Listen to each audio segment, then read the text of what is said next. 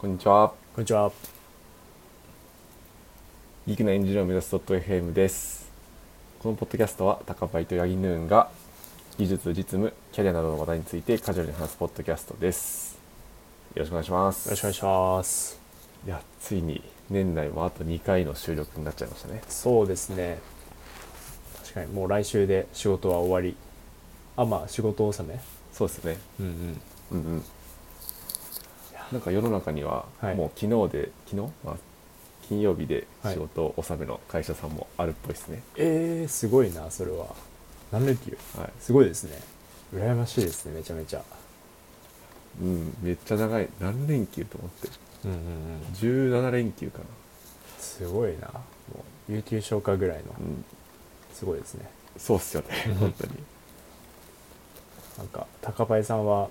年末とか年始のご予定はあるんですか僕はもう引っ越すんで、それで結構、2、3日は持ってかれちゃいますね。なるほど、なるほど。確かに。段ボール詰めとか、そうっすねか。かりますよね。あと2ほどきとか。うんうん。まあ、なんか引っ越したら引っ越し話も、ポッドキャストで話せればと思うんですけど。っいいですね。て感じで、えー今日のメインテーマはですね、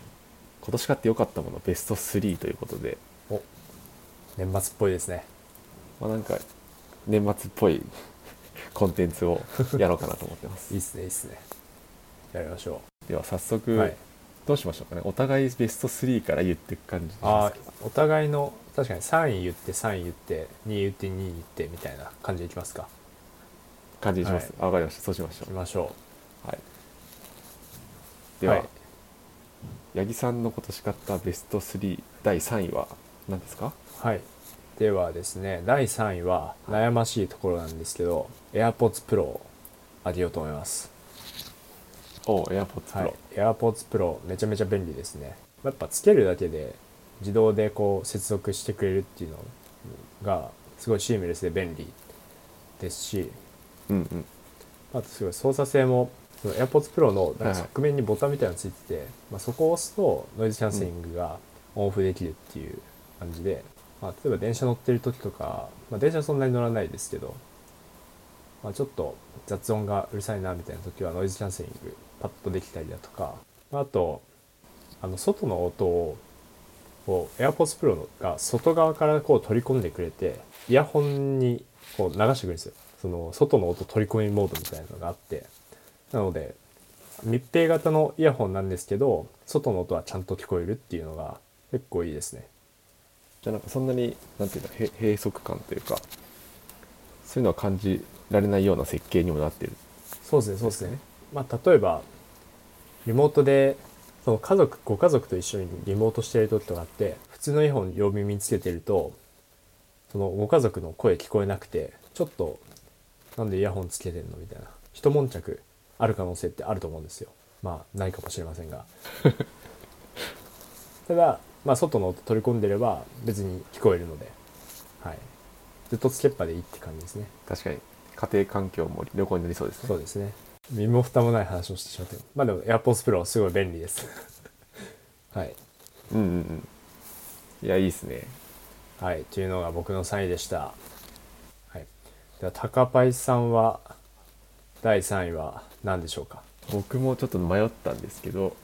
僕もまあイヤホンを買ったんですけどイヤホうんうンんではなくスマートスピーカーを第3位にしましたねスマートスピーカ初めてスマートスピーカーを買ったんですけどー。はい。これはなかなか思っていたより良かったですねほうほうほあの Amazon の Alexa、まあ、エコーショー5っていうあのモニターのついたスマートスピーカーを買ったんですけどう。はい。多分他のスマートスピーカーもそうだと思うんですけど、はいスキルセットみたいなのが登録できてはい。例えば朝「アレクサおはよう」とか言うとその決まった例えば、えー天気予報と、まあ、今日のニュースとみたいなものを流してくれるみたいな設定ができるんでうんうん。結構そのテレビとかってこの話前もしたかもしれないですけどなんかまあニュース以外の情報もめちゃくちゃ多いっていうのとまあ目で見たりしなきゃいけないんでなんだろうな朝のいろんな準備してる時にこうながらながら見ってなかなか難しいと思うんですけどもう音声だけなんでながら聞きがすごいはかどるというかうん耳は結構空いてる時間が多いと思うんでそこにいい感じにその情報源を持ってきてくれるのがなんか気に入ってますね今なるほどなるほどなんか八木さんも持ってましたよねそうですね自分は Amazon ではなくて Google の Nest Hub まあ同じですねそのディスプレイがついてうんうんるスパートスピーカーかなんですけどまあ自分も結構ニュースは聞きますねあとは、えーネイチャーリモかネイチャーリモと連携しててエアコンとかテレビとかを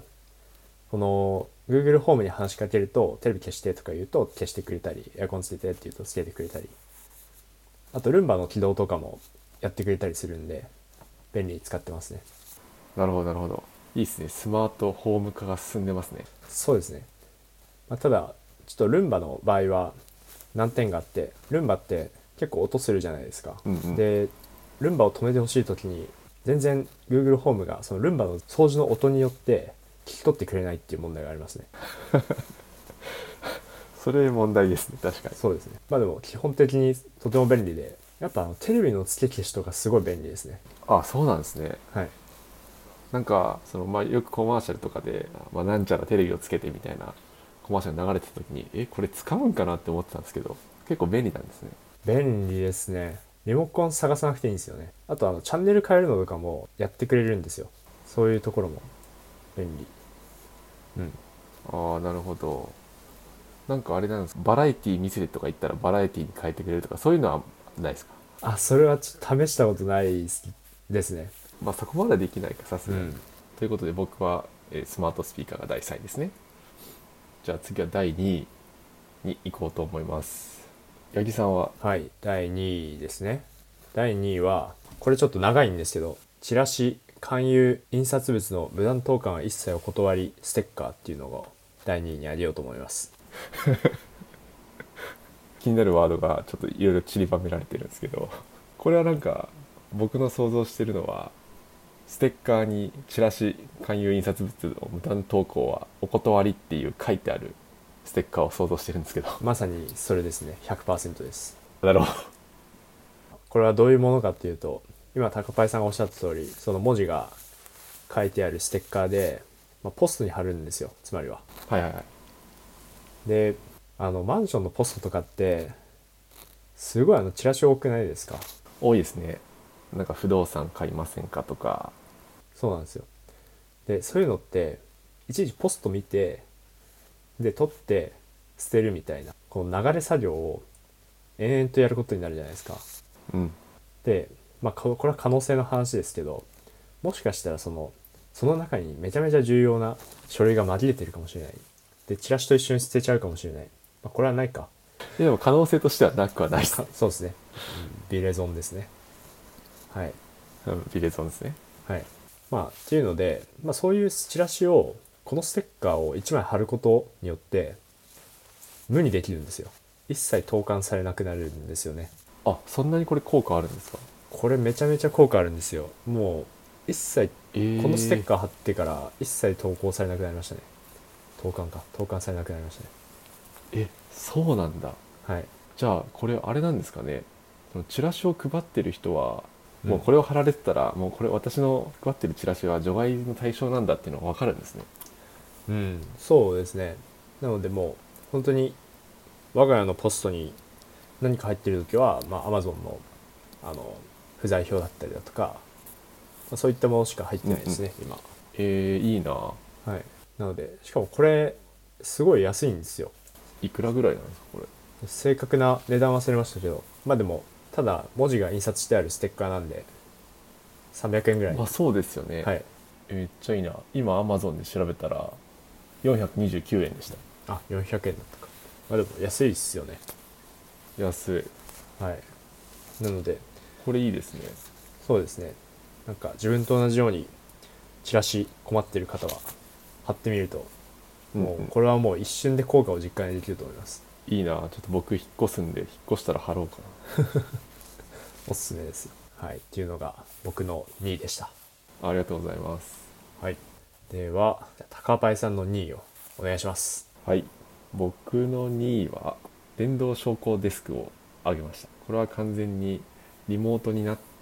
たから買ったものなんですけどはいフレクシスポットの電動昇降デスクを買って、うんうんまあ、これがめっちゃ今のとこいいですね多分電動昇降デスクってはいいくつか種類があって、まあ、調べた感じ種類があってはい多分こう手でなんかレバーをぐるぐる回して上げるまあ、手動式のパターンとあとなんかそもそもデスクがあってその上になんかちょっと小さめのデスクを置いて、まあ、立てるようにするみたいなものと、まあ、あとなんか僕買ったその電動でボタンを押すとその高さまでこう上がってくれるみたいな、まあ、いくつか種類があるんですけどなんか電動にしてよかったな感はすごいありますね多分手動にしたらそのスタンディングしてないなっていうのはすごい思います なるほどなるほど今買ってる電動式の昇降デスクはなんか高さのメモリー機能があってへえはいで 3, つかな3段階こうメモリできるんですよはいなんでその座った時の高さと立った時の高さを記憶しておけば、まあ、そのボタンを押せばその高さまで自動的にウィーンって変化してくれるっていううんうんめっちゃ便利ですね結構まあお昼食べた後とか眠くなったりもしちゃうんで、まあ、そういう時は立ってやるとか、まあ、あと結構朝一とかも立ってやると個人的にはいいですねなんか脳がリフレッシュうんうんうんなるほどですね確かにずっと座ったままだともうもうこのリモート環境もう腰への負担が半端ないですからねそうっすよねうん全然動きませんしうんなんで僕はこの電動昇降デスクは、まあ、買ってよかったなと、まあ、ちょっとお高めなんですけどはいこれは買ってよかったですねうんあのこのリモート環境であればそういった投資も合理的になりますよねそうですねうんあれですね奥さんを説得しやすいですね環境を理由にはいああるんですかそういう高いものを買うときは審議をするみたいなそうですねなんか明確にそのいくら以上はみたいなのはないんですけどはいなんとなくお互い高いと思ってるものは一旦ちょっと相談するみたいな感じにはなってますねなるほどなるほどなんか余談ですけど高林さんのあのこう家族のブログをこの前書かれててああはいはい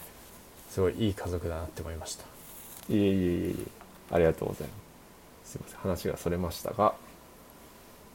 僕は電動昇降デスクを第2位に持ってきましたということでいよいよ第1位ですがはい八木さんははい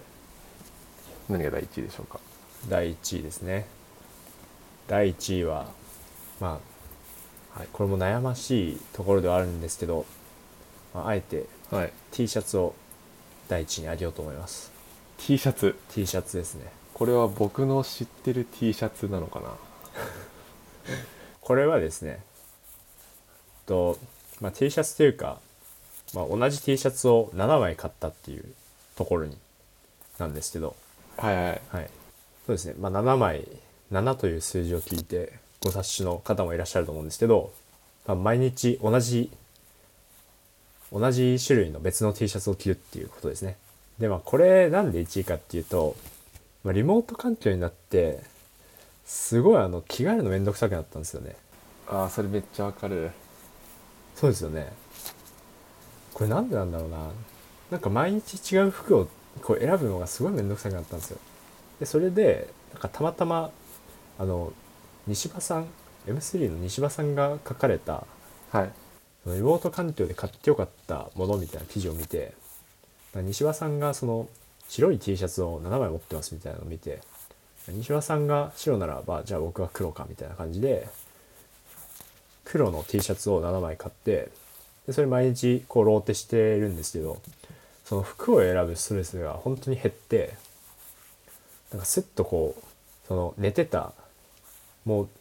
睡眠モードからその起きるモードにずっと切り替えられるそこがとてもシームレスになったのでこの1年の中でも、まあかなりコスパが高かったんじゃないかなと思うので、まあ、1位に挙げてますおおなるほどいやー確かに僕もなんかもう洗濯してそれを翌日に着るみたいな感じなんでなんだろうなそのクローゼットから新しい服を出して着るっていうのはもうあんまりしてないですね平日はうんうんうんなるほどなるほどあーなんかあと靴下とかもはい、全部同じのにしたいなって思って早何年なんですけど、はい、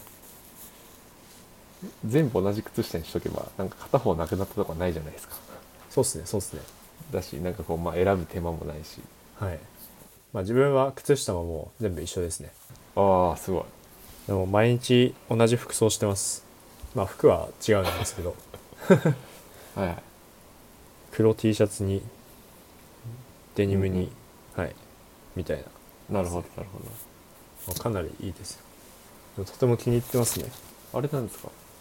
はい最近寒くなってきましたけどそれでも黒 T を着てるんですかあえっとですね寒くなってきたんで最近前まであのヘインズっていうブランドの T シャツを着てたんですよ半袖のですごい安くて、うんうん確か2枚で3000とかだってまあ T シャツってそんぐらいですよね普通のうんうなんんですよ寒くなってきたんでユニクロのヒートテック T シャツを着てますね今は長袖のあそれでも T シャツなんですあ長袖のはい長袖ですそうですねそれだとまあギリ寒さしのげるかなという感じで あそうなん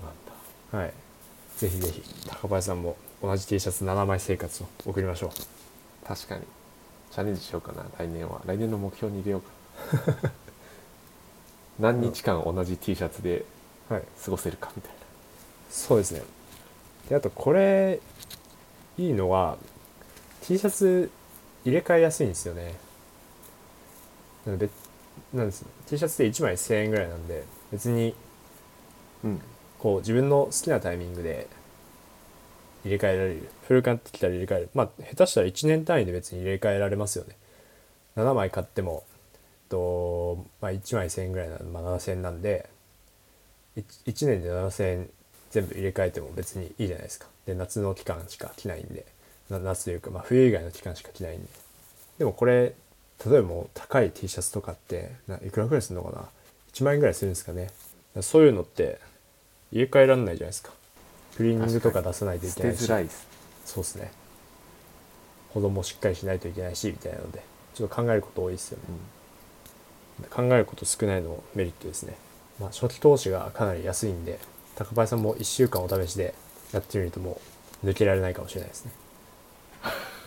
そうですねぜひぜひやってみてくださやってみようはいありがとうございますいはいでは高林さんの1位をお願いしますはーい僕の1位はドラム式洗濯機ですねおおこれはもう孫うことなき1位ですねもうなんでこれをもっと早く買ってなかったんだっていううん本当に今更買ったんですけどはい前評判通りめちゃくちゃ良かったですねうんうんうんちょっと前のなんかいい意思決定とは何かみたいな回でお話いただきましたよね、あ確かに話したかもしれないですいやーこれはもうめっちゃいいなんか何がいいかというと、はい2つあってはいまず洗濯物を干す時間がなくなるっうんうんうんていう、まあ、時間の削減ができるのとはいあとはその洗濯物を回す時間はいの縛りがないっていうのがよくてはい、例えばなんだろうな朝とかにタイマーしとけばうんそれでいいと思うんですけど、はい例えばこれから出かけなきゃみたいな時にうんうん乾燥機ついてるとそのまま乾燥まで一気にできるんで、まあ、出かける前にポチッとボタンを押せばいいんですけどはいその乾燥機とかついてないとほ干すまでしなきゃいけないんでうんその一定家にいなきゃいけないというかはい回してからだかうんらそこのなんか2つの時間が浮いたというかなるほそこがめちゃくちゃ良かったですねどなるほどなるほどいいっすねこれはもう全国民におすすめできますねうん羨ましい、はい、買いましょ あちょっと自分の話してもいいですかうああぜひぜひなんか僕はあの去年の11月に引っ越したんですよはいで、はいはい洗濯機も買い替えようって話になってで何あろうことか縦型を買ってしまったんですよねあろうことかあろうことかですなんであの時、まあ、本当に今年で一番悪いしてってはそれかもしれないですねドラム式の洗濯機を買わなかったはいはいはいはい、で実際うちは洗濯物を干すっていうのはないんですよそれはないんですけあそどうなんではい、ただその外の乾燥機に入れるんですよねうんで乾あーなるほど燥機っなてそうなんですよ乾燥機めっちゃ混むんですよそううなんんですうよ、んでしかもなんか乾燥機ってこうなんか100円で10分とかでだから行くと誰もいないんだけど乾燥機だけ回ってるみたいなことあるんですよねうんでそういう時って別にその終わる時間まで待ってれば釣り入れるっていうわけじゃなくてなんか終わっても全然来ない人とかいるんでなんか読めないんですよ時間が読めないんですよねすごいいつ入れられるのかうんそれが結構ストレスでもうなおさらはいなおさらもう過去の自分を今責めてますね売りましょう売って確か買にいましょうドラム式を確かに売って買えばいいのかこれはもう勉強代だと思って買うしかないかもしれない、そうですね、うんはい確かに外の乾燥機に出すに行くのも結構大変じゃないですかそうなんですよめっちゃ重いんですよねそうですよねはい確かにないやもうこれ買いますわこれもう買うしかないな買いますまあお手入れもそんなにしなくていいんでしなくていいというか一応乾燥した時になんかゴミはフィルターにこ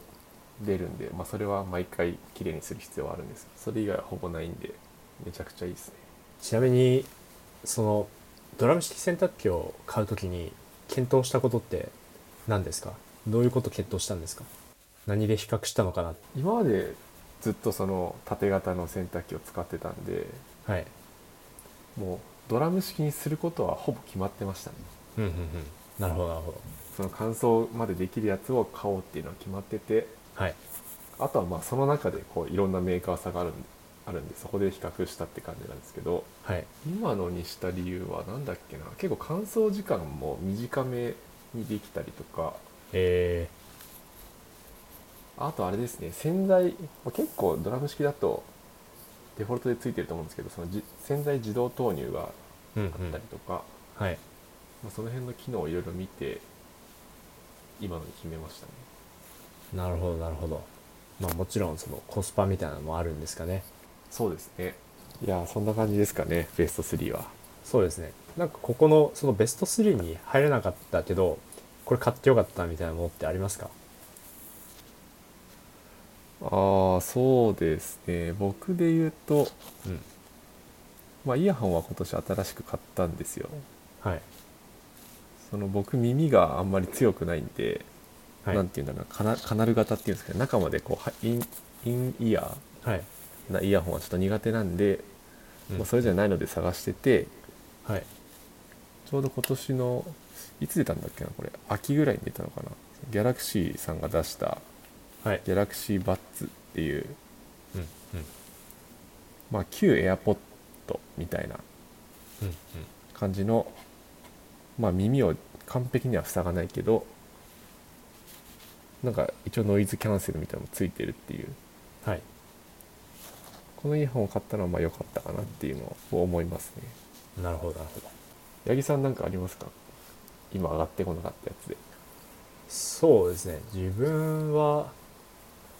とリモート環境っていうことを言うとあの分割キーボードは買ってよかったですああ言ってましたね肩の開くそうですねそうですね分割キーボード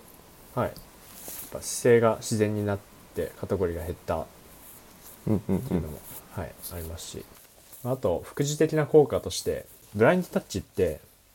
あの指を置く場所が決まっててでどの手がどの手どの指で押すみたいなのあるじゃないですかあれをこう両方のこうくっついたままのキーボードだと左手で押すべき場所をこう右手で押しちゃうみたいなことってその助けられるじゃないですかお互いに確かになので、まあ、あんまりできてなかったんですけど分割にするとこうお互いがお互いを助けられなくなるんでちゃんと片手で叩くようになるっていうそういう副次的な効果がありましたねああなるほど、うんあと今まであの赤軸そのチェリーの赤軸のキーボードを使ってたんですけど、で分割キーボードがあのチェリーの茶軸のキーボードであの茶軸の方が自分のそのその押した時の感触が自分好みだなっていうのもあって規模を叩くのがより楽しくなりましたねそうなんだちょはいっと僕そのあんまり軸詳しくないんですけど、はい茶軸の方がなんか硬いとか緩いとかなんですかえっとですねとちょっとそのキーの重さは分かんないんですけど赤軸だと、チェリーの赤軸だとなんだっけななんちょっと名前忘れたんですけど、まあ、ストレートって言ったかなあラインリニアかな、その、まあ、ストンって落ちる、そのバネがあってストンって落ちるだけうんうんなんですけど茶軸だとそのタクタイルっていう呼ばれ方をしてて、まあ、なんかこう、はい押すとなんていうんですかねえっ、となんて言えばいいのかなある一定まで押すとちょっとポコってなるみたいなあーわかりますかなんか押した感触が跳ね返ってくる感じですかそういうわけじゃないそうそうかもしれないそうかもしれないちょっとなんか言うの難しいっすねこれなんだろ うななんかポコってなるんですよえはいー、じゃあそのポコが八木さんそうそ的うそうにはお気に入りって感じポコがちょっと良かったですねはいえー、なるほどあと他にもあの青軸っていうのがあって青軸だとあのはいはいクリ,、クリッキーって言ってそのクリックしたような音がカチッって音が鳴るんですよね、ああなるほどなるほどはいなんかそうゲーミングキーボードとかよくそうなんかカチカチカチカチっていうそうですねそうですねそんなまあされにそがんなイメージ青です軸なんですかねはいそうですそうですでまあうちにあのキーテスターっていうその全部の軸が全部の軸のそのキーボードがまあ1個ずつあるキーテスターってやつがあるんですけどそれで青軸とかも試せてまあ青軸も楽しいんですけど、ちょっとうるさそうだなって思ってやめましたねうんうんやっぱ茶なる軸ほどながるほど一番はい押してて気持ちいいというか自分好みやったえーはい今調べると茶軸はなんか赤軸と青軸の中間ぐらいですって書いてありますねうんうんうんほん本当かどうかわかんないですけどキーボードも結構ハマるとまあ沼という かこだわると結構いろんなところがありあって面白いですねそうですね沼には違いないと思います自作キーボードとかうんすごい流行流行ってはないかでもこだわってる方とかいらっしゃいますよね、うんうんいますね、まあ、ちょっと自分はそこまでは踏み込めないかなという感じでなるほどキでーすスイッチ変えるのは結構押してる感触がもうダイレクトに変わるんで気分転換にいいかもしれないですねうんうんうんいやそういう意味だとあれですね年末なんでキーボードも掃除しないといけないなって今ふと思いましたああキーボード掃除ですねあの余談ですけどキーボード掃除スライムがいいですよスライムああなんかそうらしいですねっていうのがはい最近何かで知りました、あ本当ですかなんか自分もこの前スライム買ってやったんですけどめっちゃ取れますねはい、そのすごい細かい隙間の汚れも取れるんでいいですよスライム買おうかなじゃあはいスライムおすすめですなんか本当はい一個ずつキーを取り外して洗浄しようかなと思ってたんですけど、あクソめんどくさいなと思ってたんであまあ確かに年末ぐらいはややってもいいのかもしれないですねうんなんかスライムも多分そのスライムにホコリがひっついてくるんではいある程度綺麗になった感はわかると思うんですけどはいなんて言うんだろうなどうしても目に見えない部分があるじゃないですかキーボードのなんか中の方のそうっすねその辺のゴミ本当に取れてんのっていうのでうん思ったりもしちゃうのかなと思ってそうっすねそうなると全部外すかみたいそうっすねそうっすねまあ普通にスライムで取れるのはホコリだけなので油汚れとかはうんうん取れないので、洗浄は一回してもいいかもしれないですねと自分はなんかエアダスターは1週間に1回ぐらいかけますねあのこなああなるほどうん、う、はい、ホコリ飛ばしてくれるやつで2週間に1遍ぐらいスライムかけてみたいなではそんなところでそそんな感じですかねは、はいいはいえーでは今日はですね、まあ、今年買って良かったものベスト3ということでお話ししました、はいえー質問やコメントは Google ホームや Twitter の「ハッシュタグギークアンスコエンジニア」でお待ちしておりますご視聴ありがとうございましたありがとうございましたまよた次回もご視聴よろしくお願いしますろしくお願いします And now, a short commercial break. エンジニアの採用にお困りではないですか候補者とのマッチ率を高めたい、辞退率を下げたいという課題がある場合、ポッドキャストの活用がおすすめです。音声だからこそ伝えられる深い情報で、候補者の興味・関心を高めることができます。ピトプでは企業の採用広報に役立つポッドキャスト作りをサポートしています。気になる方はカタカナでピートパと検索し、X またはホームページのお問い合わせよりご連絡ください。